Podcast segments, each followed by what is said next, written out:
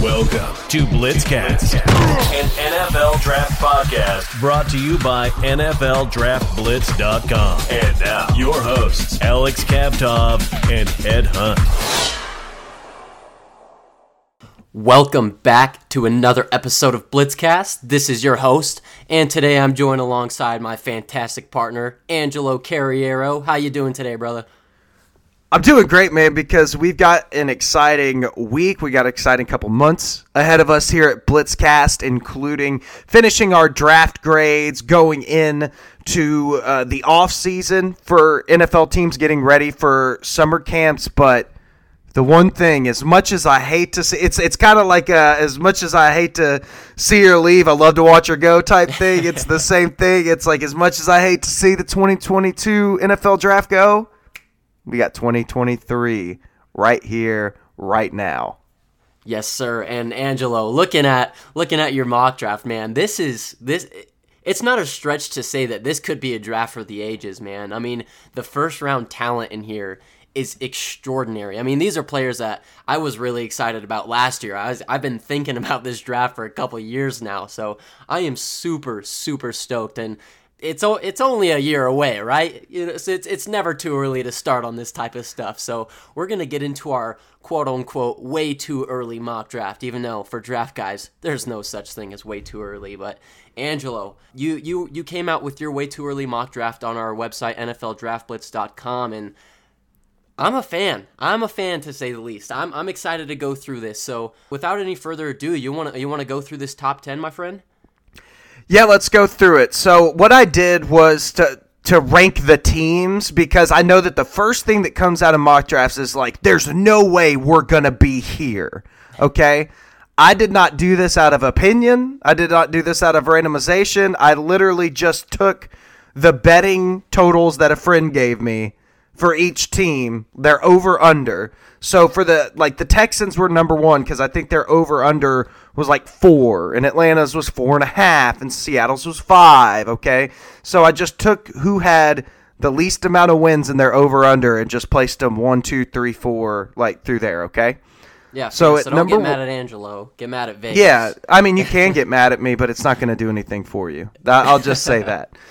So number one, I have the Houston Texans taking C.J. Stroud, quarterback out of Ohio State. At number two, Atlanta Falcons, Will Levis, quarterback, Kentucky. Mm.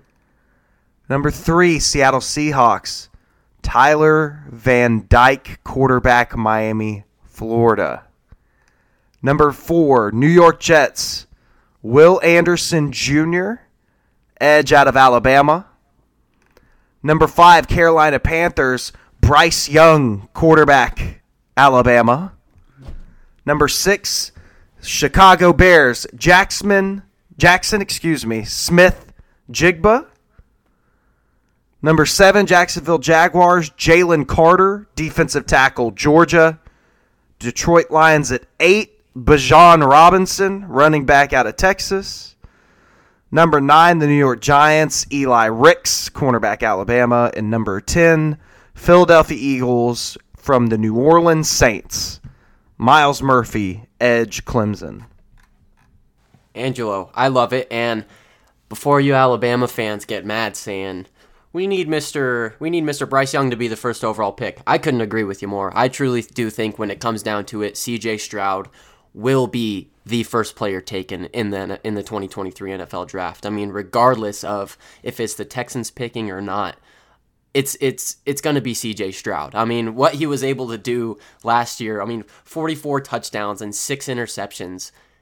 Disgusting. Disgusting. And he's still going to get another year under his belt. So, I couldn't agree more on that first overall pick, Angelo. And I know there's going to be a few people that disagree, but just just sit back and watch what CJ Stroud's going to do next year, folks. It's interesting. I put CJ Stroud at number 1 because I think that in trying to predict something that happens 11 months from now, it's it's definitely an exercise of just trying to get people familiar with who's coming up next. I I have my questions about CJ Stroud. I'm not as sold as honestly as great as this quarterback class could be. There, I, I, don't, I don't see anybody that is Andrew Luck, Trevor Lawrence, Joe Burrow in this class. And of course, well, nobody saw Joe Burrow 11 months before the 2020 NFL or 2021, no, 2020 NFL draft. So, you know, it, there's a quarterback that could likely take that leap. I, I mean, there the questions that I have about Stroud are more, you know, you talk about his numbers, but that offense has been historically conducive to great numbers. Like, didn't mm-hmm like Justin Fields throw like 50 touchdowns to an interception, you know, one yeah. year and still finish like fourth in Heisman. Like he was, um, a, a, an Ohio State quarterback hasn't gone in the top 10 in the Ryan Day era, and that stretches back to the Urban Meyer era. Uh, he isn't a four year starter. Uh, when he comes out, he'll only have two years of starting under his belt. And uh, for all the criticism that, yes, I will bring this up until probably the day that I that I pass, and then you'll have my recordings forever of it. But uh, his receiving corps was loaded with NFL talent, and mm. Sam Howell got criticized majorly for that. I wonder I wonder why Sam Howell got criticized, but but Mac Jones or C.J. Stroud or Tua or nobody ever else ever did. But you know, neither here nor there. Uh, but the things that I do like about him and why I project him, uh, he's got the frame. He's a five star prospect out of high school. He played in the All American Bowl. He was the Elite Eleven MVP. Like he's he's got all of the check marks in the terms of accolades. And like I said, he's got the frame and everything. It, it just seems like if I am to put safe money on a quarterback, I think could go number one. I think C.J. Stroud seems like safe money.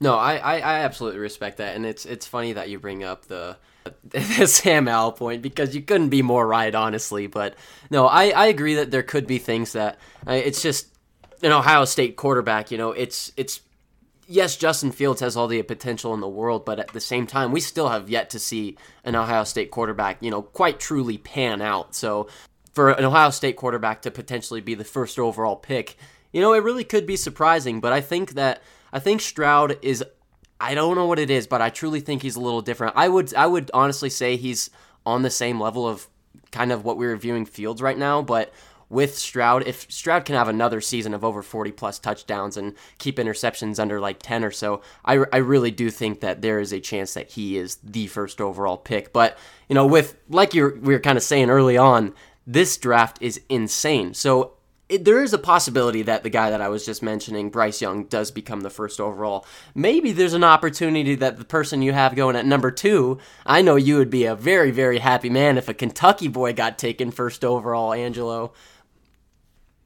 Well, let me get into it because there's a lot of there are going to be people that expect the Will Levis thing to be a sense of homerism, but there, there is no such thing when it comes to my NFL my NFL draft love. I think if anything, homerism gets skewed to what I would say would be in-depth scouting because I'm around. So when a player is good, I know they are good, and when they aren't, like you won't hear me, you know, stand them. Like that's just got that's just kind of mm-hmm. the place that I get to be with it. Will Levis, here's the thing. As a quarterback, he is not ready to be an NFL starter. He is a one year starter at Kentucky. The current Rams offensive coordinator Liam Coen was the offensive coordinator of the University of Kentucky football team last year, where Levis was a first year starter. People may not realize this, but Will Levis started his career at Penn State. And he was a what was viewed at the time as a running quarterback because whenever he got to play, it was mostly on designed quarterback runs. But the thing about him and the thing that gets overlooked is when you're talking about toolsy, I will say it right now with the, the he is the toolsiest quarterback in this 2023 uh, draft class. He's he's he is everything that a modern scout would build out of a quarterback. He has one of the strongest arms in college football. He his deep shots are with ease. Uh, I mean, he he can throw. I mean, I mean, if we're talking about the sideline, we always talk about the 15 yard uh, comeback or or you know the 10 yard out route or like whatever you want to do to the far side of the field. He'll never he'll never have a problem throwing that route in the NFL. He's mobile. We already said that. 376 rushing yards, nine touchdowns. Uh, the thing that impressed me the most from Will Levis, uh, as a as a someone that c- follows Kentucky here uh, for for work in the Lexington, Kentucky area, the team kind of anointed Will Levis before we knew he was going to be the starter because he entered the program as the third quarterback, second quarterback, but third quarterback. And it got to the point where they're as they were trying to discover who the starting quarterback for the season was going to be, there were just murmurs coming out that Will Levis was more handpicked by the guys. Like that's who we want to be the starter. And it couldn't have worked out better for Kentucky as as the the Wildcats had a a very successful uh, season uh, with him at the helm. Uh, the thing is, and this is the biggest part that I have about Will Levis and why he would be up here because we've seen Todd McShay have him in the top 10. Everybody knows that he's on the radar now. But the thing that impressed me was at Kentucky's Pro Day, in which he wasn't even really supposed to be a participant. Uh, Kentucky does not do like junior pro day like some play like alabama will or like there are some schools that will let their underclassmen try out uh, during the pro day so scouts can get them on their radar sooner. Kentucky doesn't do that. It's it's only for draft eligible players. But Will Levis got to go there. I saw him warming up and I literally left watching other con- like other drills from other UK players to just watch him literally warm up and I was like, "Oh, this guy is like I mean, I already knew it from watching that he was talented, but seeing it in person, I was like, "Oh, this is the nuts." and I just went over to watch him watch him warm up. And as soon as uh, Kentucky had a quarterback a couple years ago named Terry Wilson that played at New Mexico, New Mexico or New Mexico State, he was doing quarterback drills here, and Levis got to throw a couple. And after the first two throws, I saw the scouts look back at each other and give that smile like, geez, will you look at this kid? Like they are already like that one. Like that that guy right there. It, it was just a couple of throws, but the effortless arm strength that he has to go along with the mobility, to go along with the locker room leading. Like, yeah, he had 13 t- uh, interceptions in in 2021, and a lot of people will will discredit him for that. But if you're looking at a guy that's going to make the jump tools wise, like if you're looking for like that Patrick Mahomes toolbox or someone that can make that make that jump just based off of the raw skill. Uh, he's he like the Zach Wilson like type. He's absolutely the guy in this class. And I think that if Rich Scangarello, who was a part of the San Francisco 49ers coaching staff the last couple years, he's the former Denver Broncos offensive coordinator, albeit that that did not go very well. But still, he is a he is like Liam Coen, like he spent time in the NFL. He's if they could get another season out of him, especially another one in an NFL offense, I don't I don't I I think that he could easily be the number one overall pick when it's all said and done. Like if we're if we're looking at Trey like Travon Walker like Will, Will Levis would be like the Travon Walker, and just like, hey, this kid is just legitimately like outstanding in so many physical traits. Plus, like I said, locker room leader, huge TikTok star. I know that seems like uh, with the Juju Smith Schuster stuff, it would seem like a bad thing, but he has a following. His teammates love him. Like he's popular. Like that stuff matters when it comes to being around other 22, 23, 24, 25 year old elite human athletes. You know, like you've got to have someone that they believe in. You know, you can't be Andy Dalton and like win over the locker room. And Will Levis, like he may be a little little little redhead, you know, like Andy Dalton, but like polar opposites on the personality scale. No, absolutely. I, am so glad that you mentioned his kind of personality at the end there. He has such he, he has that swagger, dude. That swagger that we talk about, mm-hmm. that swagger that Joe Burrow has. That it's just an intangible. You can't teach that type of stuff.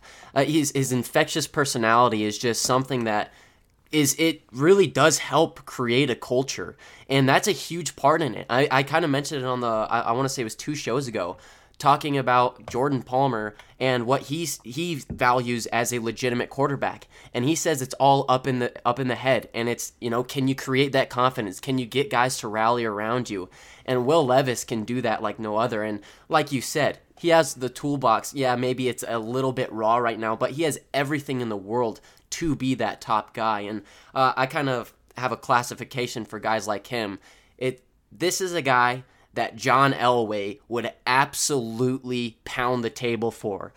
Six three, big, strong, and physical. I mean, that's that's that's literally the epitome of a John Elway guy. So he like I don't want to put him in the same thing as the Paxton Lynches and the Drew Locks because I really do think Levis has has intangibles that those guys don't. I really think that, like you were kind of mentioning, that toolbox to be able to kind of do everything on the field.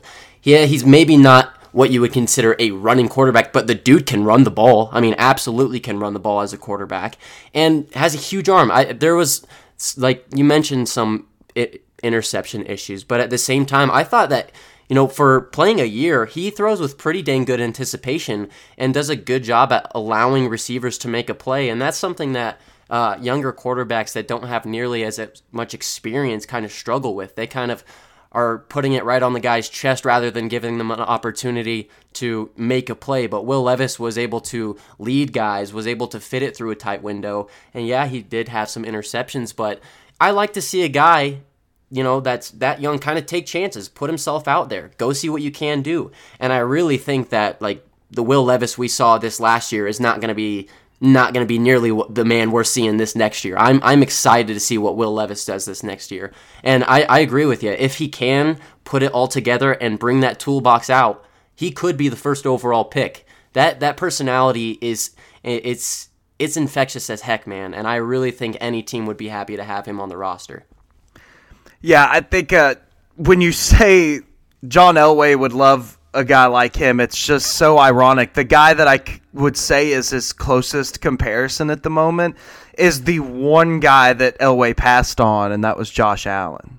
like yeah. that's that's kind of that's kind of how I feel about him at the moment in terms of just like that that super arm strength, the the the mobility because like he can mm-hmm. run. Like he's not yeah. Lamar Jackson, but like he, he's he's going to be a top 10 running quarterback in the league. Like exactly. when he he's gets not a, there. He's not a running quarterback, but he's a quarterback that can run. Absolutely. I would say the one thing that I personally like this interceptions, like sometimes he get like he's kind of a gunslinger because his arm is like that, but I don't think maybe naturally. I, I think he's more or less just figuring his own like like how like how close to the sun can I fly is more mm-hmm. like what he is experiencing. The one thing I, I want to see improvement is is in the intermediate area. Mm-hmm. He has a weird like trying to decide to throw with power or touch in the intermediate like let's say someone's kind of running like a like a tight end going up the seam 10 15 yards it's like okay do i do i kind of do i do i float it like slot receiver specifically too like when they go out through there do i float mm-hmm. it do i put put put mustard on it so the ball looks just awkward because it's the in between and it leads to like really bad inaccuracy i kind of wish he would just put put the mustard on it and rein that back because I think his accuracy would improve a lot. It just seemed like he would take too much off because his arm is so strong. But yeah, I, I think that uh, Will Levis, just in the terms of like what you have physically, he's he's going to be the elite physical quarterback out of this class. And if he has a good year next year, I, I can't imagine a team telling themselves no when they get to know everything else. No, absolutely, and I'm man, I would be excited for you if a Kentucky boy is getting taken, you know, top five, potentially first overall. Man, well, I, I am. Let's let's say this, all right. It's not like we have. Okay, you who has more number one overall picks in program history, Kentucky or Florida? That's right. That's right, Kentucky. Because we have one and they have zero. All right, let's go. There we go. Perfect. Well, I mean, speaking of speaking of Florida, uh, who do we have for Mister Number Three? It's Tyler Van Dyke from Miami, Florida, quarterback. And of course, yeah, like it's another quarterback, but we're going to get to it. And it's not the one that you'd expect. And we'll talk more about him in a second. I, I am. I heard a lot of rumblings about Tyler Van Dyke towards the end of the year, and it's just someone. This is the guy that I would be most likely see like slip, like going forward. But in the terms of where we're at, let's just roll with the end of the season because he had the first streak of six straight games of 300 passing yards and three touchdowns throwing of a Power Five quarterback since Joe Joe Burrow in 2019. Not bad company to be in. And uh, he's listed as a sophomore, but he's three years removed from high school due to the COVID eligibility. Um, he's really big. Like I said, 6'4, 224, isn't much of a runner. Uh, he ended the year with uh, 2,900 passing yards, 25 touchdowns, and only six interceptions. I think what you would expect out of here is if he continues that statistical play while being he. I would say that Tyler Van Dyke is your most. Um, I, I, we used to call him prototype, but I would say more of like the archaic like mold of a quarterback. He's very much stand in the pocket and deliver the ball. I'll say a he and that's what's so fun about the top of this quarterback class is that there are like four or five different guys and they're all different in what they bring. Uh, I I just think that uh, if if you're trying to project going forward. A young six-four quarterback with that frame, if he kind of blows the doors off of it and pushes his way into the Heisman conversation, I think NFL teams, especially one like Seattle, which seems to prefer more of that old school mm. type of method to it, I could totally see them more or less wanting the the the big sturdy young quarterback. I I definitely think Tyler Van Dyke is going to be somebody that like you were saying, kind of he can either prove himself to be a top five pick or he's going to fall to like you know a bottom five pick in the first round. Uh, I think that, like you were mentioning, he's kind of like a, a quarterback of I wouldn't say the past because you know obviously we still have guys like that, but the way the league is transitioning to these more mobile guys, he does bring you that more pocket type of uh, just pocket sit in the pocket type quarterback and the dude can make you know pretty much every NFL throw. Once he gets in rhythm, he you know he's a very confident passer, and I do believe he has NFL talent with his arm. Uh, I just do think that at times, like if he if he has one bad throw, he'll get in a rhythm of kind of just not looking great. Like when he's in a rhythm, he is he is on fire, and you know he has all the confidence in the world to make a a throw a, a corner 45 yards down the field and put it on the money. But other times, you know, he'll he'll try to make a throw off of his back foot, and it's just a, a super ill-advised throw, and it's just kind of sailing. So he has all of the he has the NFL arm talent without a doubt. It, it's kind of like a you know we're talking about all these guys that John Elway's been with, but like in a sense, I wouldn't compare him to Drew Lock, but how Drew Lock has that arm talent to make every throw in the league, it's kind of just why are you making that throw at this time is kind of where I stand with uh, Tyler Van Dyke. Like I, I really like what he brings from as you know a guy that can sit in the por- in the pocket and just deliver a strike, but if he can't get into that rhythm, it's just going to be a very, very ugly showing for him. So I, I think Van Dyke's really a hit or miss, and if if he does kind of have a similar season and um, takes a step forward, I definitely see him being one of the earlier picks. I was, I'll admit though, I was surprised to see you have Tyler Van Dyke going to Seattle over Bryce Young because we know, I know that, um, you know, Seattle loves those physical freaks of nature, those athletes. But after having a guy like Russell Wilson for the last decade, I would maybe have expected to see you think they w- might go in a direction of a player that's a little more similar to what Russell Wilson was. But I honestly would like to see a different type of quarterback in Seattle like we're going to be seeing this year. Well, why don't we just go ahead and jump to that because that there is the reasoning behind that. Part of the method of this too, way too early mock draft madness was to highlight something that we had identified in the 2022 NFL draft when it came to quarterbacks. Because there were three guys that I think we all thought were more talented, but they ended up being four, five, or three, four, and six when it came to their draft selections. That was Matt Corral, Malik Willis, and Sam Howell. And of course, Malik Willis went ahead of Corral. But like it, you had the first two being Kenny Pickett and Desmond Ridder. And by the way, just to uh, illustrate here, Houston, I had them taking the quarterback because if they're picking number one overall, I'm guessing that the Davis Mills situation didn't work out. I think Davis Mills is good. Uh, I do. I actually thought him coming into the draft in 2021, I had him uh, higher ranked than Mac Jones. So, like, mm. that's where I was with Davis. Uh, Atlanta, I know they picked Ridder, but you get a chance to draft Levis at that slot. I just feel like if you're drafting number two, that's what you go with. Uh, Seattle at three, they that just kind of explains itself. And then Carolina, but I'll get to and I'll get to uh, you know of course they did Corral, but you know Dave Tepper's been looking for his guy, and that's why I had him here. But I purposefully had Bryce Young fall, and I purposely wanted to illustrate this point. You know, he didn't fall far. He's still number five overall. But like I just said, Kenny Pickett and Desmond Ridder were both the first two off the board. Kenny Pickett's six three. Desmond Ridder's like six four and a half. Okay, they're more prototype. Malik Willis and Sam Howell are at six one, but Willis and Howell are both like two, like ten plus two twenty, like in that in that area. They're thicker. They're thicker guys. Bryce Young is six feet tall, but he's probably a little shorter than that. I mean, you could see him being more of that Drew Brees height. Mm-hmm. And he weighs 195 pounds and he looks it. He isn't mobile.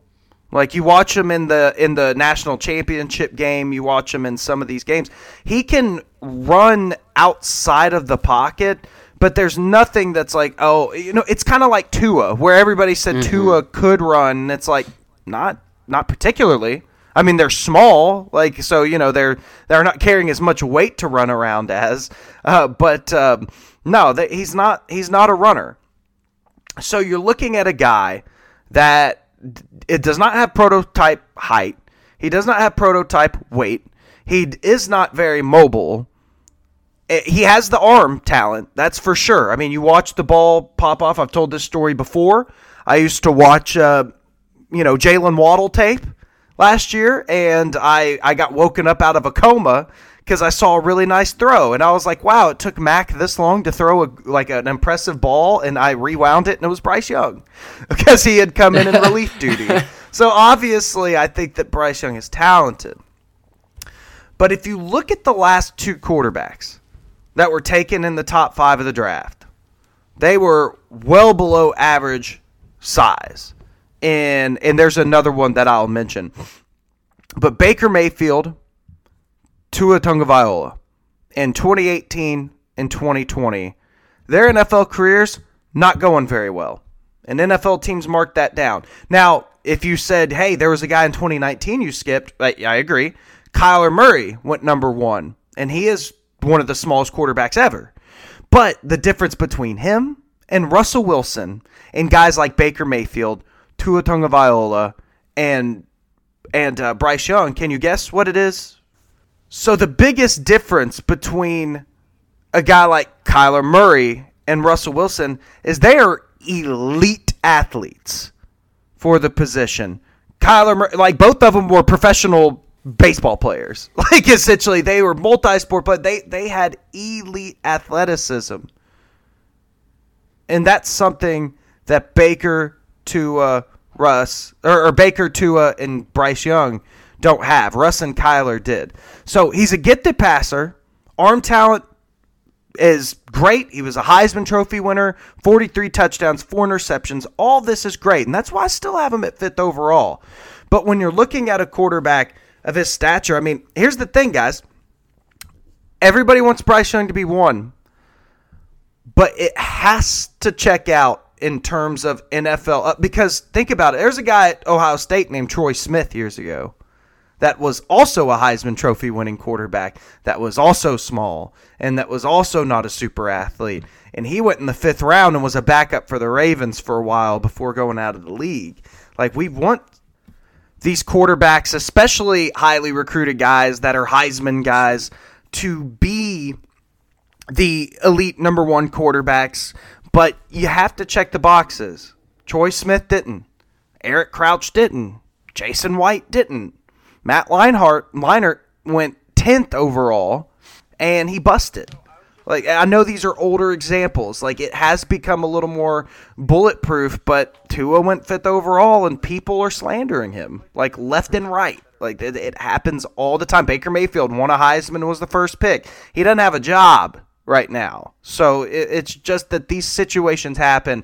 And my projection is just that if there was a quarterback based off of what we saw in the 2022 draft and where we think trends are heading, it's that Bryce Young will be the dropper out of the top quarterbacks.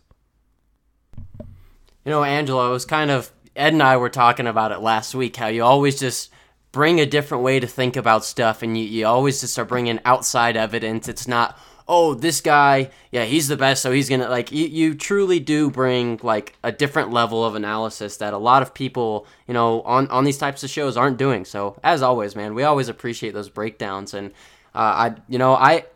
My opinion is now. I'm not gonna say I don't. I don't believe in Bryce Young, but it, it definitely changes my opinion on how I how I view how other teams are viewing him potentially. You know, just because I think he could be a phenomenal prospect doesn't mean you know we, look at the track record, man. And once again, dude, you, you just always you're always you're always trying to one up us in this uh in the way you talk about football, Angelo. It's just uh, we always appreciate it. Well, thank you, thank you. We will get to, and like I said, this is no indictment on Bryce Young. It's just what are what what do scouts look mm-hmm. for? We see what they look for, and I think last year's draft was definitely a big marker on that, where the position is heading in terms of size and athleticism. But with all these quarterbacks. We finally got out of the quarterback weeds, though. I got to tell you, Brendan, this may be the single strongest top of the draft that I potentially have ever seen.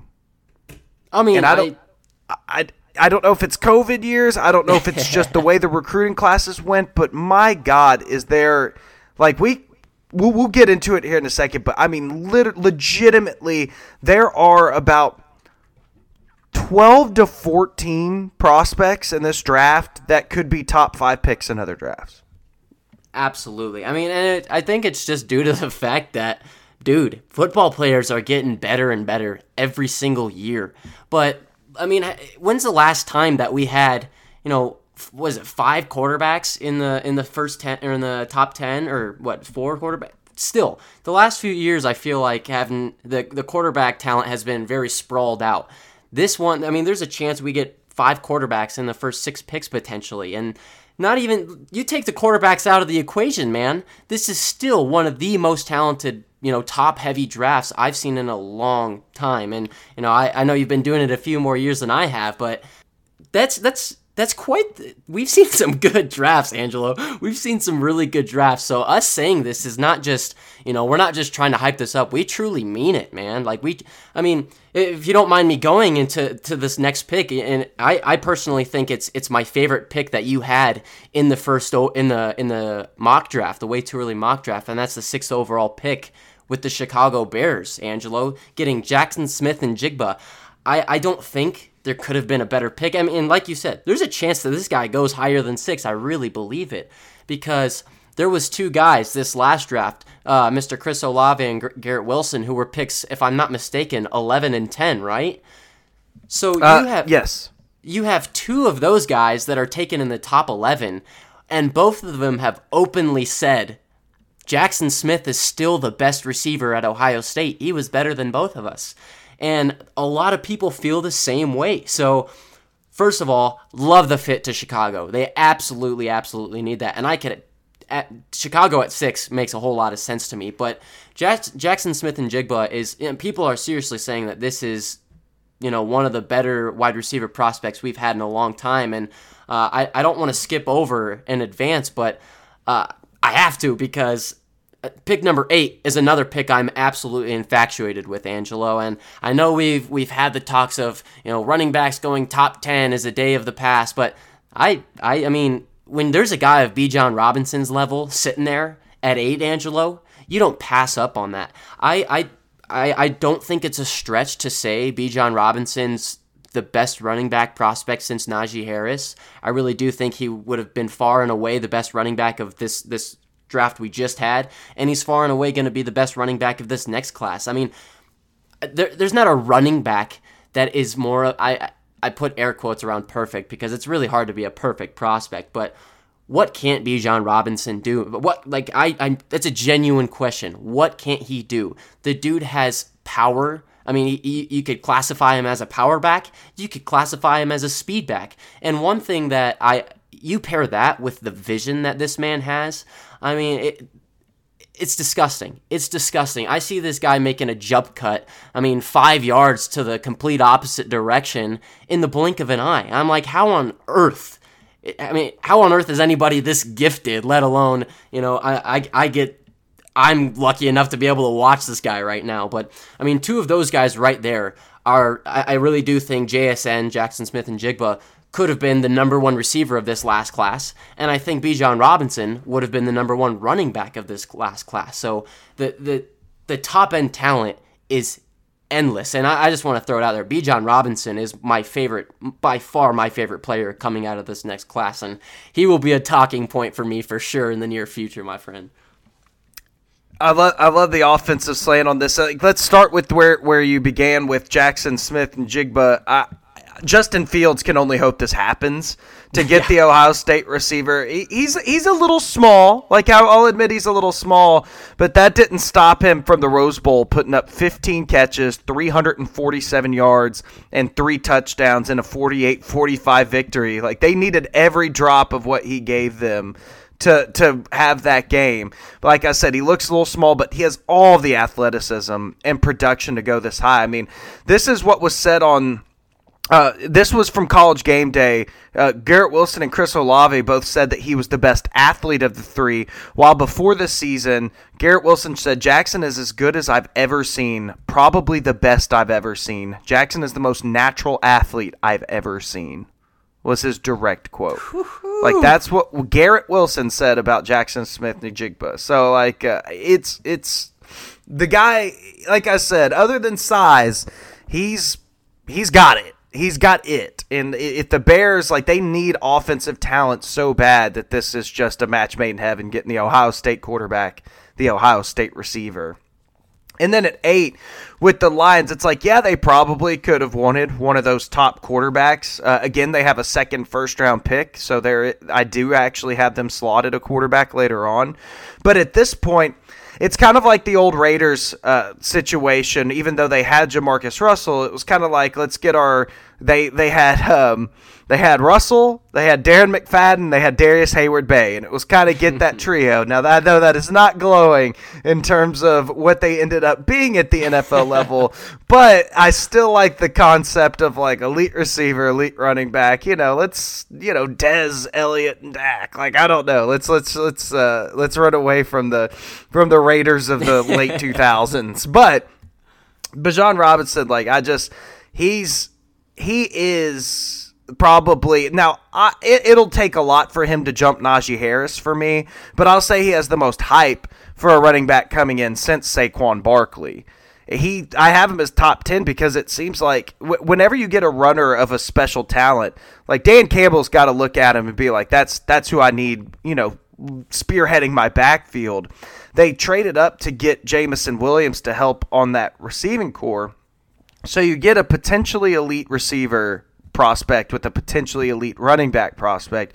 And I, I, even had that in my article, right at the last sentence. Robinson would have been the first running back off the board in 2022, much like Najee would have been the first running back off the board in 2020. Mm-hmm. Like that's that so that's the level of special we're talking about with him so when you get that, and I mean, as a Packers fan, how about that? Two the two, the top wide receiver and top running back uh, would be going to NFC North team. so we're talking about like a real talent infusion around, as well as Jameson Williams, Jeff Justin Jefferson being in Minnesota, and good thing the Packers have an elite receiver to pair. Oh yeah, that's right. Like not not to compete. Please, Christian Watson, work out. Now I will say though, you jumped a little ahead all right, I know. I said you, I didn't want to, but I, I, we, we have to come back to this man. You, Mister Wide Receiver, you wanted to see. That's the thing about you that I like about you, Brendan. You, you knew to what what pushes ratings. It's stars. It's star power. The wide receivers, the running backs. Well, we were talking about that this class. Like, I think without the quarterbacks, this top ten, I feel like would kind of blow away last year's top ten That's how talented the players in this class are, and of the non quarterbacks leading the way. You've got to talk about the Jets at four with Will Anderson Jr. I mean, we're, we're talking about. I, I, I like. I, I like. Uh, uh, I grew up watching wrestling. Okay, and they labeled this guy, this this this this this prospect that wrestling had, as the next big thing, and it just happened to be Brock Lesnar. And we've seen. I think we've all heard of Brock Lesnar. I have graciously asked Brock Lesnar, "Can I take that moniker and give it to you?" Will Anderson Jr. Can I give it to Will Anderson because he is the next big thing. He won the Bronco Nagurski Trophy as the best defensive player in college football. He was the SEC Defensive Player of the Year. He was a unanimous All American. And he is a true sophomore in 2021. He is going to be a true junior. He is two years. He was he was uh, just over a year removed from high school football when he put up one of the best seasons ever for an SEC defensive player. Like that that that is that is I, I mean mind-boggling. And I even put that in my thing. Mind-boggling amount of tackles for loss. He had 33 and a half tackles for loss as a sophomore. As a sophomore. He had 17 and a half sacks as a true sophomore. And that was just after a pitter pattering 10 and a half and 7 as a freshman. a true freshman. Like, this guy, like, legitimately, when we talk about generational, like, this is a guy that you project as, like, oh, this might not come around for another 20 years. Like, someone like Will Anderson. Like, I, I can't, I mean, I can't remember an edge prospect. And I, I mean, like, we could go back to Aidan Hutchinson, uh, Jadeveon Clowney, uh, uh, Von Miller, like going back to Julius Peppers, Mario Williams. But in terms of legit, sure thing edge rushers, like Clowney's as close as I can remember to some, and and obviously it didn't wasn't as for sure. But I mean, you might have to go all the way back to, gosh, like maybe Bruce Smith as the last guy that was like this for sure. Like they are going to be like Hall of Fame level type. Th- I mean, what else is there to say? 33 and a half tackles for loss in like 50. I'm just like, all right. Like, as a I mean, sophomore. what do you, I mean, yeah, as a true sophomore, like, what do you want to do? 17 and a half sacks, you know, best defensive player, unanimous All American, SEC defense. I mean, like, that he is the guy. Like that's why the next big thing. I put that moniker on him because there's not much else that you could say than wow. No, literally. And on, I have a question for you. Is it a stretch to say that he's the best football player in college football? I don't. I don't. I, I mean, I think he was the best, probably the best football player in college football last year. I, I mean, I like with the if you t- threw in the 2021 NFL draft, I mean, like it, it who else? I, I don't know. No, we haven't I had a we haven't had a college football player of his caliber plus production since Burrow. And it, the thing is, you know, if defensive players got the credit they truly deserved on the Heisman level, this is a guy that le- realistically should have been the Heisman last year. I, I don't I don't think there's there's too much of a disagreement. I mean, what more does a defensive player have to do to be in that to, to even, you know, have a legitimate chance to win that award because I mean, if we're if we're talking best football player, it was Will Anderson. And watching a lot of Will Anderson, you know what his he kind of reminds me of, not as a complete overall player, but the start of a play. He's very reminiscent of Von Miller. I do not know many people that can get off the line of scrimmage that fast. I mean, there was a couple plays where I was watching, I was like, was that not a false start? Was that not a false start? Go back watch. No, he just he just has two and a half steps on the lineman before he moves. It's it's just and that says more about like yeah, that's a great athlete, but that's a person that lives in the film room. That's a person that's studying the game. That's a person that wants to consistently better themselves. You you aren't consistently jumping that snap by pure luck by being a great athlete. That means you're a student of the football game. That means that uh, that's that's the mental aspect of the game that a lot of guys, you know, they a lot of them have one or the other. They're not flourishing in both. And Will Anderson is somebody that you know flourishes with his body, but his mind included. I, I mean, Will Anderson is is he's going to be a, a problem in the National Football League. I agree with you. This is this is the most like hit. This is the, the the next big thing, Angelo. You you labeled it perfectly, my man. I can't. I have I have no refutes with you. I think you said it perfectly. If there's the, the, the he's such a special prospect that if a team like the like the Jets, if they pick number one overall in this quarterback class, the amount of value you can get from trading down out of number one is going to maybe be at a, the highest premium since the the Washington football team traded up for Robert Griffin the third in 2012. Like when they got all of those assets. Mm-hmm. I think Will Anderson is literally so good that a team like even then would say no thanks. Like we can't risk possibly losing like this kid. Like that's how that's how special. I would say if I had to put a rankings on it, he is like minus like a thousand in terms of who like what non quarterback could go number one next year. There are a couple other guys we'll get to that I think could be in that running as well. But Will Anderson's far and away the guy right now that that would go number one overall, despite a team, you know, being able to trade for a quarterback. I, I don't.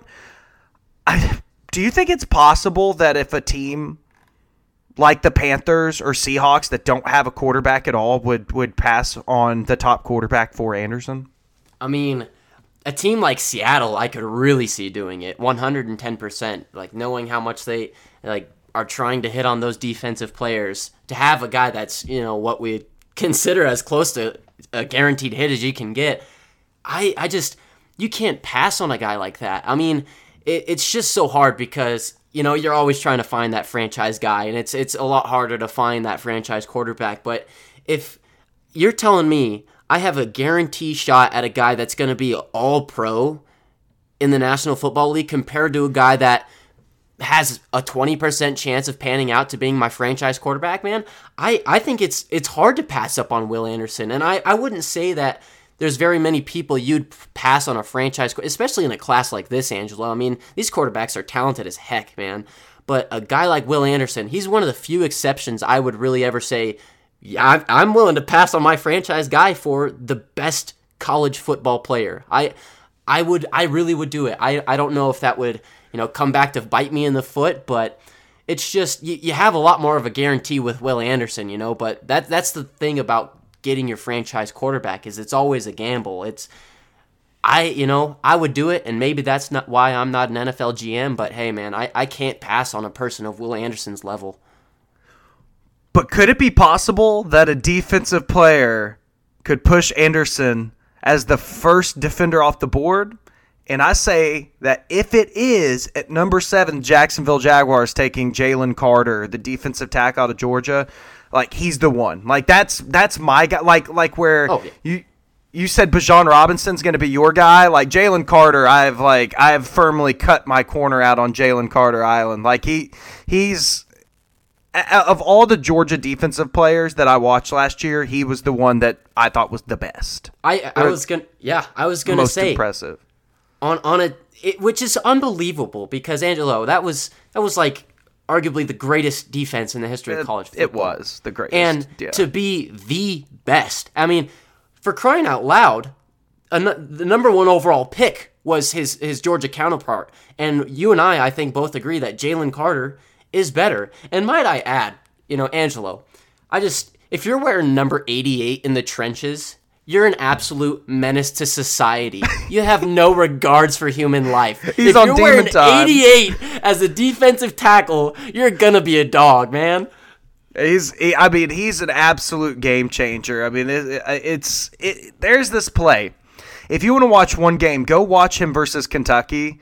There's this one play where they throw where Kentucky throws this screen pass out to their running back who's also a prospect Chris Rodriguez and Carter is like at the middle of the where the ball was snapped and he runs all the way to the right corner at the 2 yard line right before Rodriguez scores and absolutely nails him out of bounds.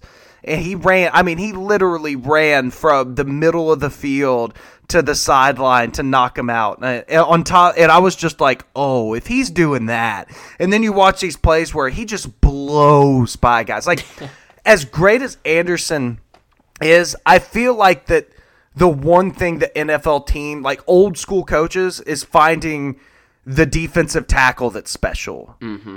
Because as much as like all interior offensive linemen get cracked on, like special interior defensive linemen are an NFL coach's dream. Like that's what like any any way they could get guys like that. Carter is I I, would say he is going to settle in at being like in my in my time of doing NFL draft, thinking of defensive tackles, and and apologies to Aaron Donald for being too small at the time, but the greatest defensive tackle prospects I remember, I would say number two is probably. I mean, it was it, it's Gerald McCoy, Quinnen Williams, and then number one being Ndamukong Suh. Mm-hmm. Like those are the guys, and those guys went two, three, and three. Okay. Jalen Carter is on that level. Like I don't know, like Suh was so great. I don't ever really want to put anybody in the breath of that. But like Jalen Carter, he like from what I saw last year, we're talking about a guy that could easily be the next generational defensive tackle prospect, and that's with already having the next big thing in Will Anderson. So this defense, I'll tell you what, everybody everybody hates to hear it, but man, that SEC does do something with football, don't they? they do. They do know what they're doing. I don't know what they're putting in that food, man. But y'all got to ship me over there. Help me get into shape, man. Come on now. But no, I mean, Jalen, that play you're talking about against Kentucky is like, I th- I think that's like the epitome of who Jalen Carter is. I mean, how often do you see a defensive tackle that genuinely even wants to go run down to the sideline to make the play? You know, they're like, ah, I'm here to eat up the eat up the runs in the middle, eat up a couple of blocks, and and let my linebackers make a play. No, Jalen Carter is like, no, I'm gonna eat this guy up so I can go eat that guy up and then go eat that guy up. I, I Jalen Carter is I'm gonna make the play type mentality, and it's just from from the defensive tackle position the dude has got some wheels, man. The dude can move, Angelo. Yeah, he can. The dude can move. So Jalen Carter is he's I think he's a really unique prospect at the defensive tackle position. And normally with a guy that's like that's a little bit faster at that position, we're like maybe concerned with his with his size, with his strength. No, not a single bit. I'm not, I'm not concerned with that at all with Jalen Carter. It's very rare to see somebody of that physicality be able to move the way he does, especially from the interior defensive line. And I agree with you. I mean, if you can land that that I mean gold stamp at the interior defensive line, I mean that's incredibly long careers. Incredibly long careers. I mean, guys that are able to solidify themselves as top tier interior defensive players I mean, those guys always have like 10 plus years, and they're in the league for a long time, and they're incredibly valued across the league. And Jalen Carter absolutely has the potential to be one of those guys. And I know it's it's crazy that we're, we're sitting here talking about how Will Anderson's the next big thing. And I mean, Jalen Carter has all the potential in the world to be to, to be better than what Quinnen Williams was, you know. And I just I I think Jalen Carter is a little. I wouldn't say he's full on the, a better prospect than those two. I'd put him in about the same in the same range, but he's a little more unique, and I kind of like what he brings to the table more than the others because I think he is a little bit better of an athlete. Yeah, when it comes to the Quinnen Williams comparison, the thing I loved about Quinnen Williams is that he was flawless. Like, not that he was, he had the highest like upside ceiling as a defensive tackle, but literally you would watch him and it's like, oh, you're literally just really great at everything you do and you don't mess up. Like I loved Quinnen Williams. He was my number one prospect in that draft, like from what we saw. But yeah, Jalen Carter has that like Warren Sapp type of level mm-hmm. production potential. And it's just things like that that are that are truly special. Like yeah, he's he's he's my guy. Like I'm all over that. Um, let's let's let's move on a little. Like Eli Ricks, I had him to the Giants. They need a cornerback so bad. Uh, Ricks began his career at LSU. He was a third team All American in 2020. He was a five star recruit by rivals in 24 7 Sports. He transferred to Alabama. He's kind of him and another guy that we'll get to in a little bit are kind of the front runners at that. But since we did the top 10, and then we could kind of just hit on some players and some ideas. Uh, but Myles Murphy from Clemson like, don't forget about him. He's an edge prospect. I said uh, uh, in the in the article, which you find again at NFLDraftBlitz.com, Uh, did I say Jalen Carter was the only player that could push Will Anderson for the top defensive spot? I said Myles Murphy throws his helmet into the ring. Okay, so it's like, wow, could we really have that? And it's like, all right, no, like, but Murphy was cons- a consensus top five recruit coming out of high school. Like every service had him in the top five, and he's been one of their best players. Now he only has 20. Think about it. 25 and a half tackles for loss and 11 sacks in two seasons. Will Anderson bested both of those numbers as a true sophomore. Okay. So it's like, will he have to increase his production to rise to the top spot? I said that he will, or will he? Because Travon Walker had similar size, mm. Less production in three seasons than Murphy has in two. So if if if Myles Murphy is the elite athlete that Travon Walker was, I mean, who's to say? that he doesn't jump jump into that top defensive player. But Travon Walker changed the game for me. Like at, once that happened, I'm like, oh well, then anybody can be the top pick of the draft as long as they're a freak athlete. They can be the top pick. So that's just that's just where I got to after the Travon Walker thing broke my brain. No, absolutely. And I mean, like, dude, 6'5", 275 pounds.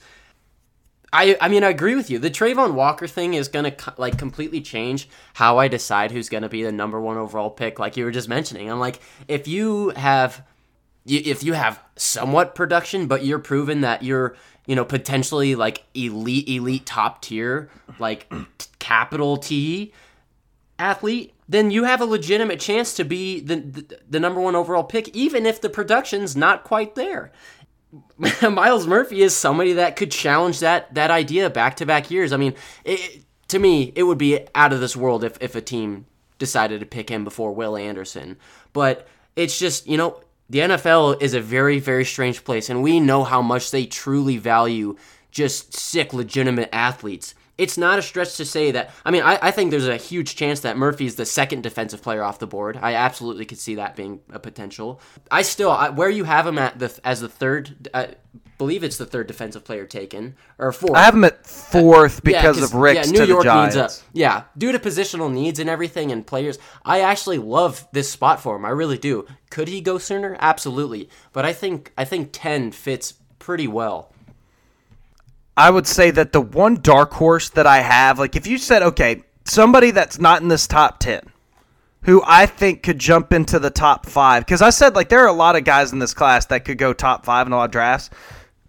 The, the the first non quarterback off the board, if there was a dark horse, again, not the favorite, not the second favorite, I would say that that guy would be Paris Johnson the offensive lineman from Ohio State. I have him going 11 to the uh, Commanders, but the reason why I think that he's a dark horse isn't because of his talent, but because of where he's played. He played guard at Ohio State's for the first two seasons, but as a junior, he'll finally be kicking out to left tackle. Where coming out of high school, like I saw more offensive tackle, like high school highlights out of Paris Johnson than I had ever seen out of a out of an offensive tackle prospect because this guy was like the legit guy out of his recruiting class at offensive line. He was coveted by every school. Like this is this is a real dude. Uh, he was built as the prize of the recruiting cycle as a tackle. If he comes into Ohio State and is like a one season of lockdown tape to go along with his size and athleticism, I I think it's very very easily he'll he'll jump up into the at least the top seven. And I think that there's potential that if he's everything that he was billed to be, that he's the dark horse for first. Like if a team that has like a glaring hole at left tackle is picking at three, and the first two picks are quarterbacks, I could see Paris Johnson being the pick. No, absolutely. I mean, I mean, even if he if he say falls a little bit sooner than that, uh, or falls a little bit and st- you know is picked where you have him in this mock draft. I, I think this is a phenomenal fit, honestly. I mean, with how Washington has done a, I think they've done a pretty good job building a young offense right now. I mean, yes, they still have that hole at quarterback. We don't know how Sam Howell's gonna fill that, but the defensive side of the ball is honestly, it's it's better than a lot of people want to give credit to. But and then you you fill out that hole with a guy that you're, you know, I I'm not, I can't sit here and say that I I know nearly as much about him as you, but I mean, I, I trust your uh, your opinion on the big boys in the trenches, Angelo. So, and I, I do think Washington's biggest glaring need right now is going to be that tackle of the future. So I agree that you know if if he can solidify himself as far and away the best tackle prospect in this class, I mean, we we know that blindside protectors are the you know the most valuable thing on the offensive side of the ball with the exception of a quarterback. And last year we're starting to decide that receivers are more valuable than that. But i really think having a guy that can anchor down that blind side is is truly as important as it gets. So uh, if, if he can prove that he's that guy i agree with you angelo. This this is such a talented class that really any like all these guys we've mentioned right? Like really any I think Will Anderson is is definitely the the solidified guy as to be the first non QB selected, but really any of these guys we've mentioned after could be the next pick. I mean, it is really a crapshoot right now. I, I I love who you have like for for team needs on this mock draft, but it's really like it's it's gonna be it's it's gonna be unpredictable as all get up. I really believe it. It's just too much talent to evaluate. You know, there's there's you know, three guys that we were just saying that could potentially be that first defensive player taken. So um, I, I agree with you. I really think anybody could be that dark horse. And another guy that fits that bill is Bryan Bresee out of Clemson, their defensive tackle. I have him 12 to the Steelers, and he has the potential to be in the top 10, but it's a loaded class. Uh, Bresee was the top recruit in the country by rivals and 24 7 sports the year he came out. He was the number one high school football recruit prospect in both of those services. He dropped in this mock because he tore his ACL, but he can reestablish himself as the an elite prospect. And uh, of course, the fit here is whatever it is. Who you know who who knows where anything's going to be, but but Bresee just with his pedigree, and that's really what I look at a lot in trying to determine this. Uh, but you see fewer and fewer of these top prospects. Like I, I remember back in like 2008, 9, 10, around there, you would have top prospects go to Florida State and you never hear from again. Like like uh, I think his name was like Jacoby McDaniel or somebody like that. Like you just never hear about them again. Like not even in the draft, like nowhere to be found. And that's how it used to be these days, it's not the case. So it's just so funny. Like Myles Murphy was like a top five consensus. Bryan Bresee was the top prospect. Like all these guys were just so top of the top of the line. And Will Anderson was just like this four star prospect that was going to Alabama, and nobody, you know. And then there was Will Anderson. But Bresee has all the potential. Like every everybody seems to have picked him from high school. Uh, he's he's going to be definitely a bell of the ball there at the bottom of the top ten. Um, and especially if he slips into the to the preteens here.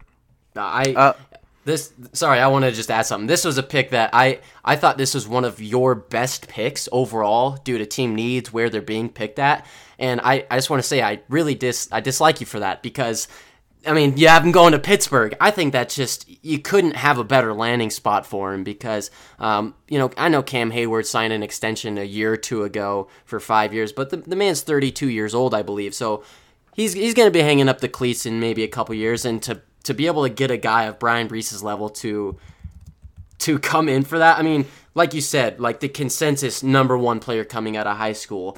6'5", 300 pound defensive tackle for crying out loud. I mean, I the dude has all the potential in the world to kind of be like another dominant interior guy that we've been talking about. But um, enough given that pick credit. I have to say something negative about him now. So yes, his pad level sucks, but other than that, oh, there we go. yeah, well, six six defensive tackle. No, no, I'm literally saying like the him. dude's six six six three hundred pounds. I gotta give him some. I gotta give him a little bit of a a little slack. But just because you had him going to Pittsburgh, I couldn't I couldn't say too many good things about him. But no, I, I love that. I love the pick.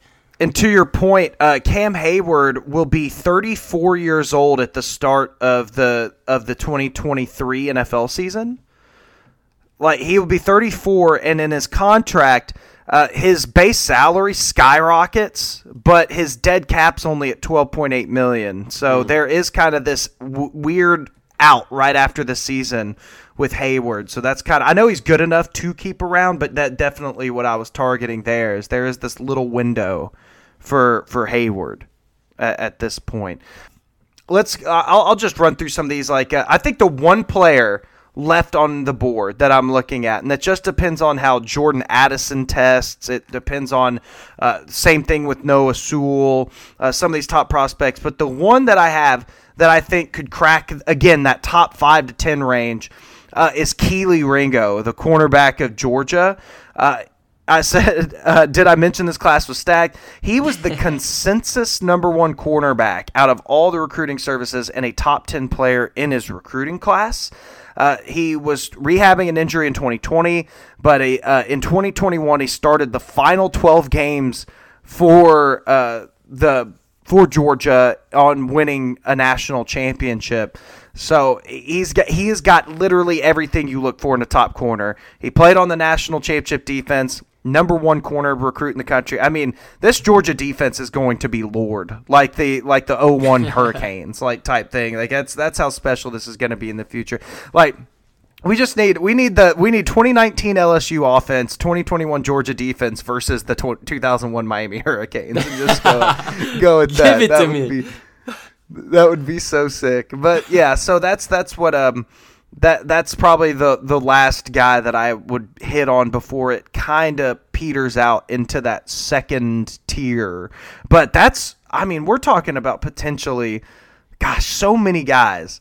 Like tw- 12 guys that could be top 5 to 10 picks like in any other draft class. I mean, this is truly has a chance to be a special top of the draft. No one, and and you know, and it's it's it's a way too early mock draft. So obviously, some guys are going to be higher than than they you know might actually be going. But you know, we have Kelee Ringo at 17, but there's there's a legitimate op you know chance that he is a, a top 10 guy like you just said. Like he he could go before eli ricks to to new york because we know the giants are probably going to be taking a corner regardless. And kelee ringo i mean at 6'2 205 he has everything you want in a cornerback. And like you were mentioning i mean he was a dog on the best defense in the nation. So i i am i truly believe that that as of right now uh he is my cornerback number one. I would like to see how this next season goes but like it's I have never seen so many guys that could like not even top 10 picks, top 5 picks.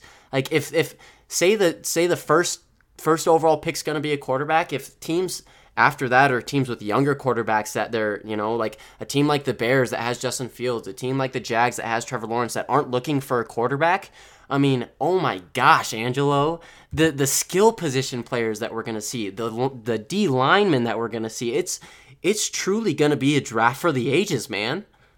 No, it will be. I mean, for an example, uh, the Buffalo Bills at 32. Uh, yes, I have them predicting early winning Super Bowl. I have Zach Harrison, a defensive end from Ohio State. Uh, Zach Harrison's an athletic freak that was the number one defensive end in his recruiting class. I have him at 32. That's how insane this class is. The reason why he's lowers because he only has eight and a half sacks in his career and he's been around for a couple of years. Very, very Travon Walker esque. Yeah. Okay, so like it's that's how loaded, absolutely loaded this class is. I mean, it's I, I'm. I'm let's just say I'm very glad to be working at NFL Draft Blitz during this year because 2003 could be a legend. Wait for it, dairy. Let's do it. And uh, before before we wrap anything up, Angelo, I just wanted to say we can't we can't go past that 31st overall pick. You have have the I love the optimism you have with the Packers picking 31st overall, going to the Super Bowl, and but even more so, you know what I love about that? You have them taking a receiver and actually doing Aaron Rodgers some due diligence in the first round. So hey, I, I love to see the optimism out of you, Angelo. It makes me happy. Oh, thanks. Thanks a lot. Where was Cleveland in here? Oh, that's Oh, wait, right. we don't- they were back in the shadow realm.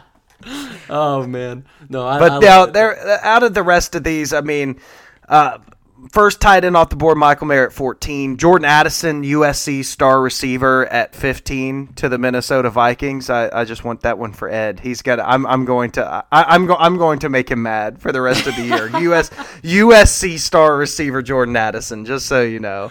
Um, quarterback sighting at Miami at 16, Phil Jurkovec from Boston College. Uh, he's kind of the Kenny Pickett candidate uh, this year. Began his career at Notre Dame, transferred to Boston College. Been a little up and down. He'll be 24, you know, by the time he starts as a rookie. But uh, I I just ended up settling with him there in Miami. Uh, Noah Sewell was a consensus five star prospect. Obviously, uh, Penei Sewell's brother. He he was fantastic for Oregon since he's been there. So he's someone to keep a, a, a very strong eye on. And uh, I would say I, I, love Nolan Smith from Georgia. I, I think he was a really under talked about guy. He's yet another top recruit that was that was out of Georgia. So I had them to Seattle with their second first round pick. And uh, before we get to the last quarterback, I want to talk about. I do want to. I do want to hit on this one projection. See what you think about it. Dallas Cowboys. I have Zach Evans, a running back at Ole Miss. Okay, and I know that that's gotta mm. that has to sh- send some shockwaves. He was originally committed to Georgia, but signed with TCU, which is an odd little switch there. Mm-hmm. Uh, but he is now transferring to Mississippi, where he's going to be the featured back because uh, Ealy and and Snoop Conner went to the NFL, so that backfield's wide open for him. Uh, he was a five star recruit. His athletic talent's undeniable, and uh, Ezekiel it's a potential cut candidate next offseason. Like contractually, it's getting to the point where they can move on.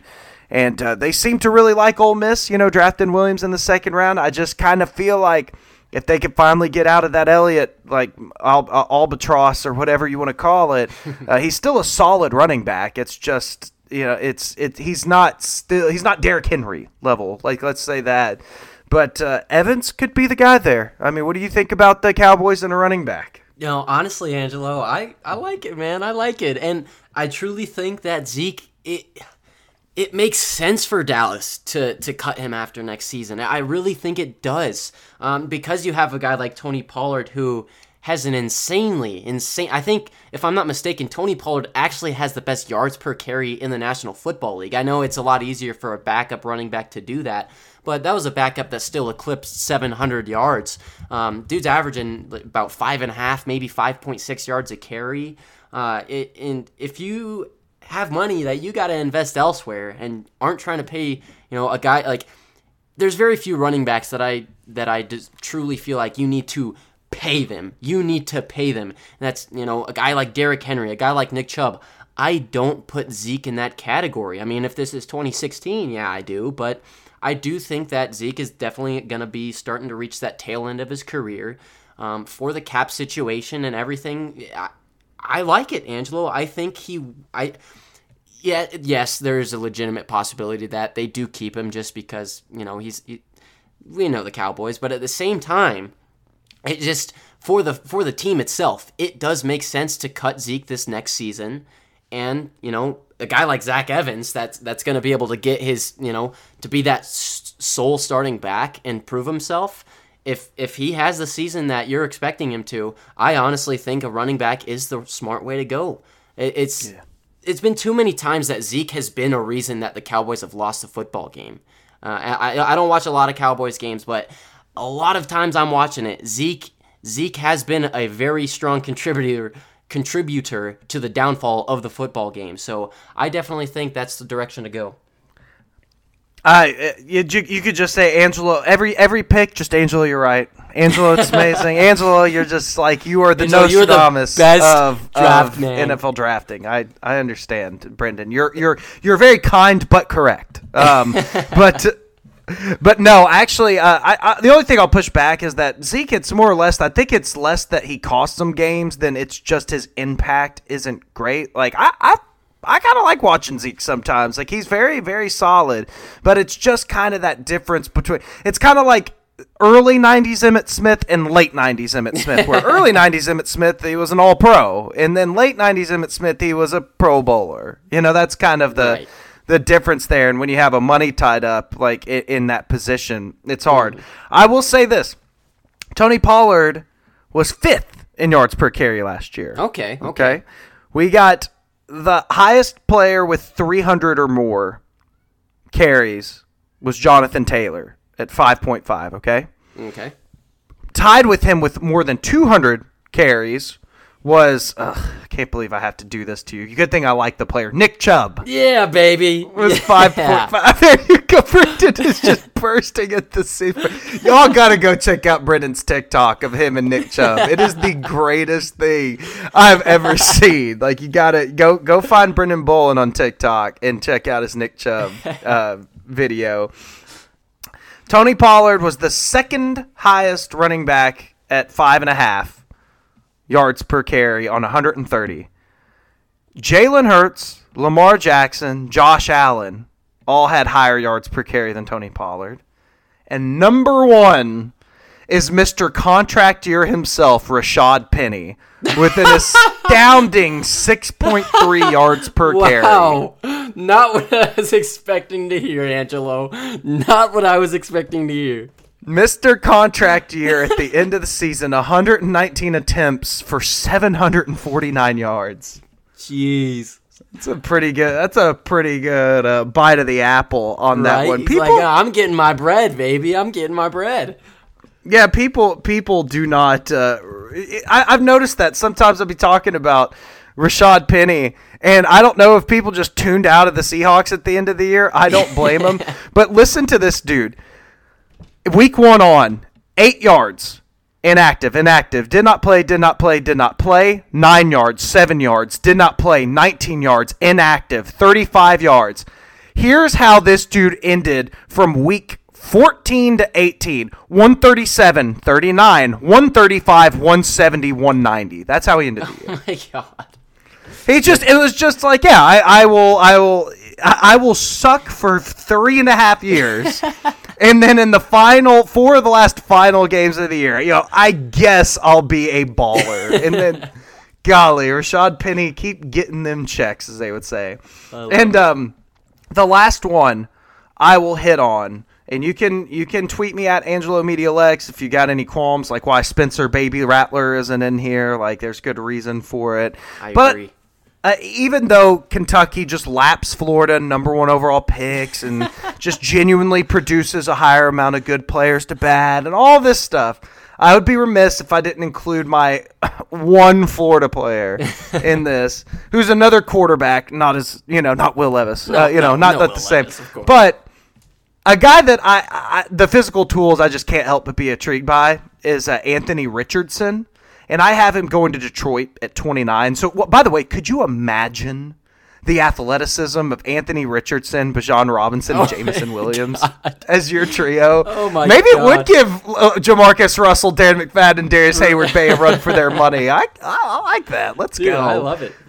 Um, I said he's the wild card of this draft. Hmm. Um, he could skyrocket to QB one or change positions. Like that's how legitimately volatile I think that Anthony Richardson is stock is going to be. Uh, he will be the starting quarterback next year. Uh, Emory Jones is gone. Uh, he's I, he's just I, I hate to say it because he was such a special player, but Florida connection. I'm just gonna run with it. Like Cam Newton, like he's just so like he's 6'4", 237, super big. His throwing needs work. But there was this game against South Florida last year where he went four for four uh, for like 160 or like 100 some yards and like two touchdowns. And then he had like, uh, I'll have to look up the game specifically, but he had like three rushes for 114 yards and three touchdowns. It was just like, it's, it was like a perfect game. Yeah. Like he just came in, dominated every single uh, like attempt he had, and left. And I was like, all right, well that's that's pretty amazing. And everybody in Florida, like we, we here in Lexington, will talk to, we'll, we'll call up, you know, beat guys down in Gainesville to like preview the game they all loved Richardson. Like they all thought he should be in there. He's tantalizing. Uh, I think that he's he's the most interesting uh, prospect, just in terms of like what what's going to happen. You know, it's kind of you, you never you never know. It's like when it's like when your kid starts to be able to walk. You're like, I don't know what's going to happen, but it's amazing. Like let's go. like that's that's that's where Anthony Richardson. Of course, he's not Will Levis, and nor will he ever be or go. You know, like nothing like that'll happen. But but you know, I thought I'd throw I thought I'd throw a old Gator Nation uh, a bone since you know Kentucky did defeat Florida this year. So. No, Angelo, I, I think wild cards a, a fantastic way to label that. Um, I like truly like could be like early first round pick guy or even like a late second depending on how this next next season goes and i think the fact that you mentioned that he could even potentially be a position change just exemplifies the athlete he is and like dude i mean the versatility you would have on the offensive side of the ball with him and Bijan Robinson in the backfield i mean not saying that he's like a, a runner of lamar's level you know but you can like you can truly develop a, a, a heavier like running game for your quarterback with him under center. Uh, I, I definitely think that there is like still a rawness aspect to him with his ability to just sit, you know simply sit back and read a defense and throwing motions. Maybe not the prettiest thing in the world, but overall, I I think he's a very exciting and enticing football player. And I think that however this next season's going to pan out is going to really, really determine his value in the draft because he could be, you know, like you mentioned, one of the first players selected, or I, I could see him even falling like late second. I, I am really banking on him. I won't give Florida too much credit, but I, I very much am excited to see what he can do. Yeah, you watch your tongue, son. no, yeah, I, I, feel the same way. Like I said, love love love quarterbacks of that of that ilk. Anything with that dual athleticism, but that's that's pretty much like the the highs and highs and lows of this 2023. Uh, way too early mock draft, man. Like we got through it. If you're if you've been waiting to kind of get your teeth sunk into the 2023 draft, like this is this is how we view it early on, and I I gotta say, like I'm really impressed with this. Don't forget NFLDraftBlitz.com. You can read my write ups and see all 32 players that I have in the first round. Uh, Brendan, I had a I ended up amassing a board of about 101 players to try to make this mock draft. Just just kind of just intel pooling a lot of players. So we're going to have a lot of guys to watch early on. I mean, at least like 3 rounds deep. And I'm just telling you this this draft might might be the one. We we I don't I don't want to get too hyperbolic. I don't want to get too into the weeds, but just seeing the early returns on this, I'm pretty blown away. Dude, I, I could not imagine how difficult of a time you had narrowing down those top 100 because, I mean, you know, there's guys that are in the top 100 that absolutely have first round talent, you know. So we appreciate you taking the time to do that, and you know, I know. To, to it's it's it's hard that, when man. you have like so many Kentucky players like oh, on yeah. that too. You just like, gotta you, you know, have 32 uh, Kentucky players. That's, that's 32. it was right it was 101 and 99 of them were on the on the Wildcats. It was hard to sit through them all. I mean, so many great choices. Oh man, I love it. Well, Angelo, I truly appreciate you making your way too early mock draft, and honestly, I, I think you crushed it, and I, th- I think our fans will agree. And yeah, like Angelo said, you guys go give that a check. Go go look at it, and you know read what he has to say about these players. Get yourself get ready for the draft for next year, because you guys, it's only 11 months away. We're, it's right around the corner, baby. So get ready for it. It's coming sooner. It's it's coming sooner than we expect. But Angelo, I truly appreciate you like every other time. And if you want, you want to share your, your Twitter Twitter handle so our, our lovely fans can go out and reach out to you. Well, of course, my man. Thank you. It's at Angelo Media Lex, just Angelo A N G E L O Media L E X, all one word. Alrighty, and then mine's gonna be at Bolin Brendan, and that's that's Brendan with an A, uh, Bolin with go. an A as well. So but and then if you wanted to follow our uh, Twitter, our our collective Twitter is NFL Draft Blitz just on Twitter. So you guys, we truly appreciate you. This this was a fun show, Angelo. I always love when we get into our draft stuff, especially the way too early. I, will put a quote unquote on the way too early because baby, it's never too early. It's never, never. too early. Brendan, Brendan's working on his 2024 mock, and Ed's doing the 2025 one. So we're we're we will be pumping out that content soon enough. Yeah, absolutely. But uh, we we always appreciate everybody tuning. No, we're in. not. By the way, Brendan, Brendan, you could have called out the lie. I mean, you're, you you don't want the audience to believe that we're like, doing something. Wait, wait, like really? We're gonna get this much of a head start? Unless you were doing 2024 mock. I mean.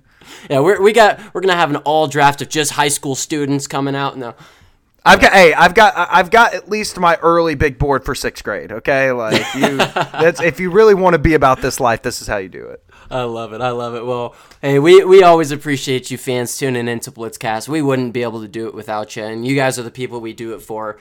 And you know, I, I'm excited to be back. And uh, Angelo and I actually are going to start doing uh, more than one show a week, you guys. So we're going to have Blitzcast content coming out twice a week, twice a week, you guys. So no having to wait around for you know the Wednesday or Thursdays they come out. We're gonna have a show coming out on Mondays. Uh, I'd say about Mondays and Tuesdays, and then another show anywhere from that Thursday to Friday range. So we we, we got your draft content settled, you guys. Don't worry about it. We got you on lock.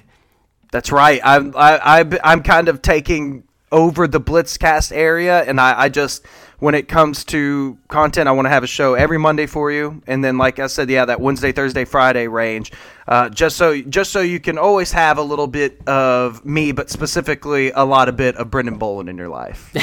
I appreciate it, my man, and I always appreciate you. All right. Well, we'll see. I'll see you uh, later this week, Brendan, for uh, putting out some more of our draft content, like we said, and just uh, overall, I I'm just really enjoy being able to talk about 2023 finally. And, you know, some players will fail, some players will, you know, sneak up, but man, does this draft look. I mean, there's nowhere else, like, since we've identified it, Brendan, there's nowhere else that you want to be than with NFL Draft Blitz from now until the first pick of the 2023 NFL Draft because we we we already have this scoped out and it's it's going to be special. Oh, absolutely. We, we're, we're the one stop shop, baby. We, we got it all for you. And uh, it the content's only going to get better. It's only going to get more in depth, you guys. We're going to be cranking stuff out constantly because, frankly, we love the game of football. You know, we, we love it more than anything else, and we, we love sharing sharing our opinions with you guys. And um, it's we've we've built a dang good squad around here, so we expect great things coming for this next draft class. And you know, as always, Angelo, I appreciate the heck out of you. I always appreciate the fans. Thanks for tuning in to this episode of Blitzcast.